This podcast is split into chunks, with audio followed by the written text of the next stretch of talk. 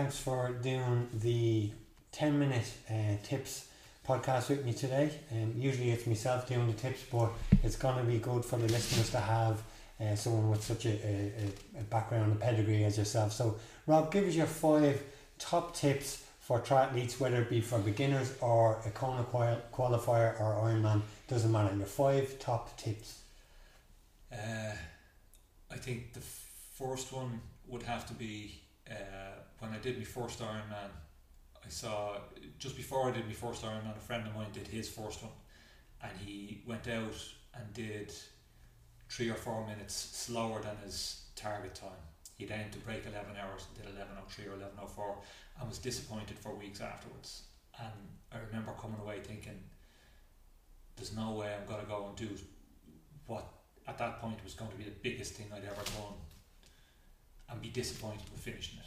So I think for me and for anyone that I'm coaching or talking to, the most important thing when you're going out to do your first race or your first Ironman, particularly the big ones, uh, is just go out to enjoy the experience and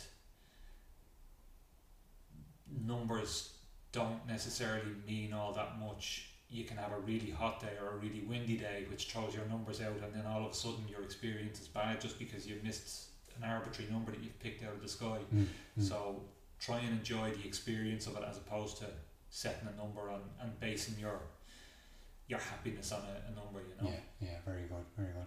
So that's your, your first tip. Tip, uh, tip two. Tip two. Putting you under pressure here. Probably well. going to be mostly Ironman based, I suppose. Uh, second one is start way slower than you think you should. Um, in my first, the, not my first Ironman, my third Ironman, but the first one that I raced, uh, the rule I was given in terms of pacing myself was I wasn't allowed race the bike until 50k and I wasn't allowed race the run until 10k. So I had to treat the 50k as a warm up for a 130k race, yeah. and I had to treat the 10k as a warm up for a 30k race, and I didn't blow up. Yeah. I, I it just had the best race I've ever done. Uh, and the second race, the next race I did after that, I thought, well, if that strategy worked so well, if I just go a little bit faster, I'll go, you know, I'll go even better. And of course, you don't. yeah, you yeah. go a little bit faster and you blow up. But I think learning that lesson early on, starting way slower than you think you should, and it, it's much, much, much easier than you think it should be because you're so fresh and you're so fit and you're so rested after your taper that by the time you get to the start of the bike, everything feels so easy. And yeah. it's so easy to push yourself just a little bit too hard for the first 30 or 40 or 50 minutes and and then back off. But that does so much damage at the end of the day. So yeah. start way slower than you think you should. You know if you lose five minutes on your bike but don't walk a kilometre at a run you walk 1k at a run you've lost more than five minutes. So yeah. if you can keep moving the whole way through by pacing it properly makes a huge difference. Very good very good okay tip number three uh, long distance again um, race your own race. Um, the good people that I've gotten to know, a lot of the Kona people, they they don't really start racing until the end. Mm. But then they don't stop racing until they cross the finish line. And most people who do an Ironman do it the other way around. They start racing at the start and they stop racing way before the end. Um, so the good people know that in an Ironman, the race, like the Kona guys, the race doesn't start until the last 10k very yeah. often. And very often it doesn't start until the last couple of k. Mm. My first qualifying, I passed the last qualifying slot. I passed the guy on the way into the finishing chute. Wow. And took the slot off him with 50 metres to go or less, 20 metres to go. Uh, Alan Ryan, a friend of mine, got on the podium in Kona by passing the guy in the last couple of hundred meters. The race, the finish line is when you cross the finish line. You don't stop racing. You've no idea what's happening in front of you or behind you. Mm. And that's the hardest time to race is when you're really in a lot of pain and a lot of discomfort. Yeah, yeah. And it's the hardest thing to do to start off slowly enough. So wait, don't react to what people are doing early on. Race at the end. Very good, very good.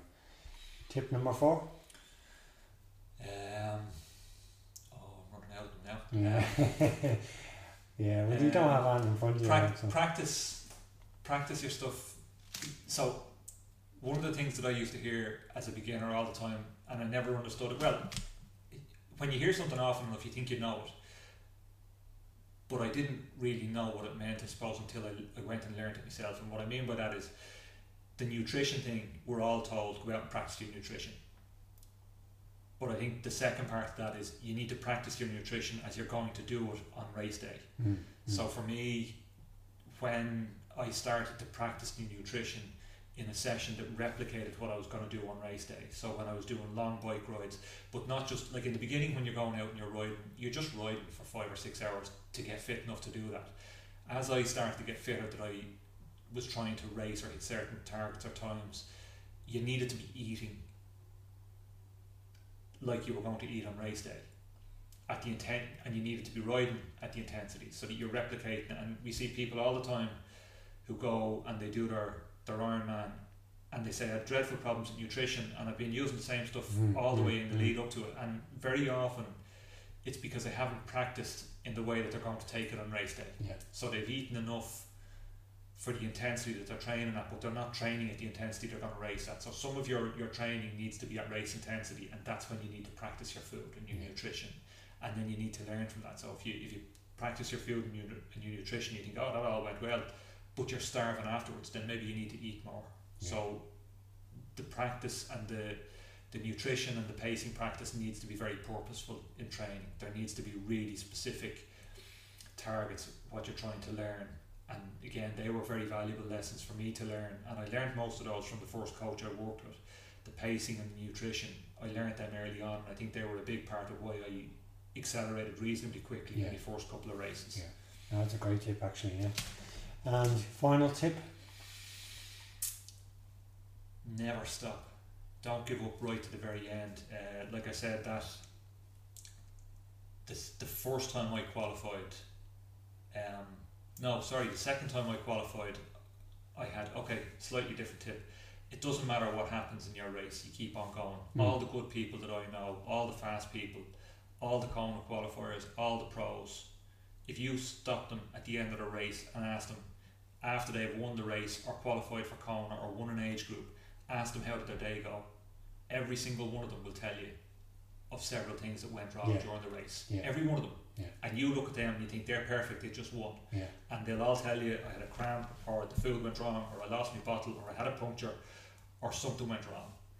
In my second qualification, um, I was in the best shape I'd ever been in. I went to the UK and in the back of my head I thought I was there to win the age group.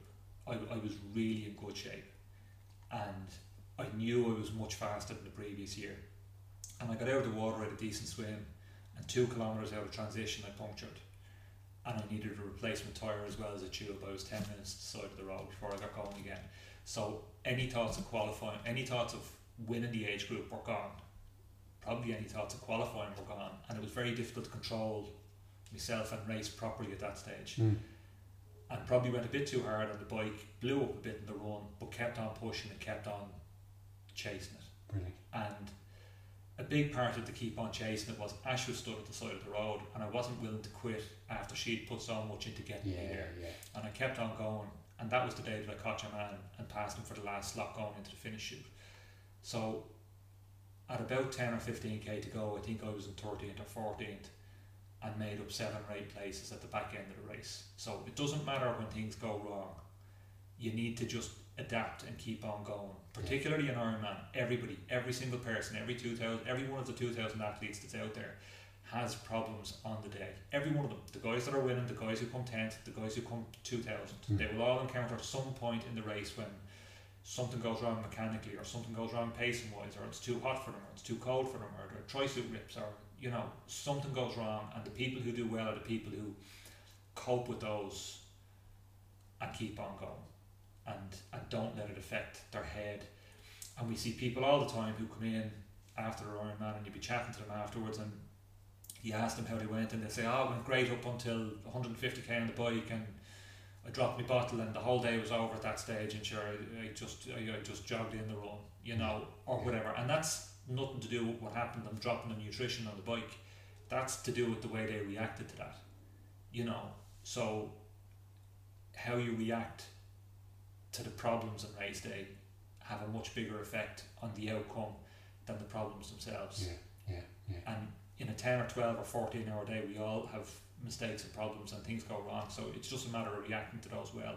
And when you learn how to react to those well, your days get much better. Yeah, super advice, Rob. That's my favourite tip of the five, actually. Yeah, one that uh, I try and live by as well myself. So, no, Rob, again, thanks so much. Um, appreciate you uh, giving us those tips for anybody listening. Um, again, Rob is the owner of Wheelworks Bike and Tri Shop. So, for all your kind of triathlon needs, go go shop at uh, Rob's Wheelworks. That's where I get all my stuff. Where I've gotten all my bikes and turbo trainers, everything, and it's the best of gear. So, again, Rob, thanks so much, mate. Thanks very much, Jared.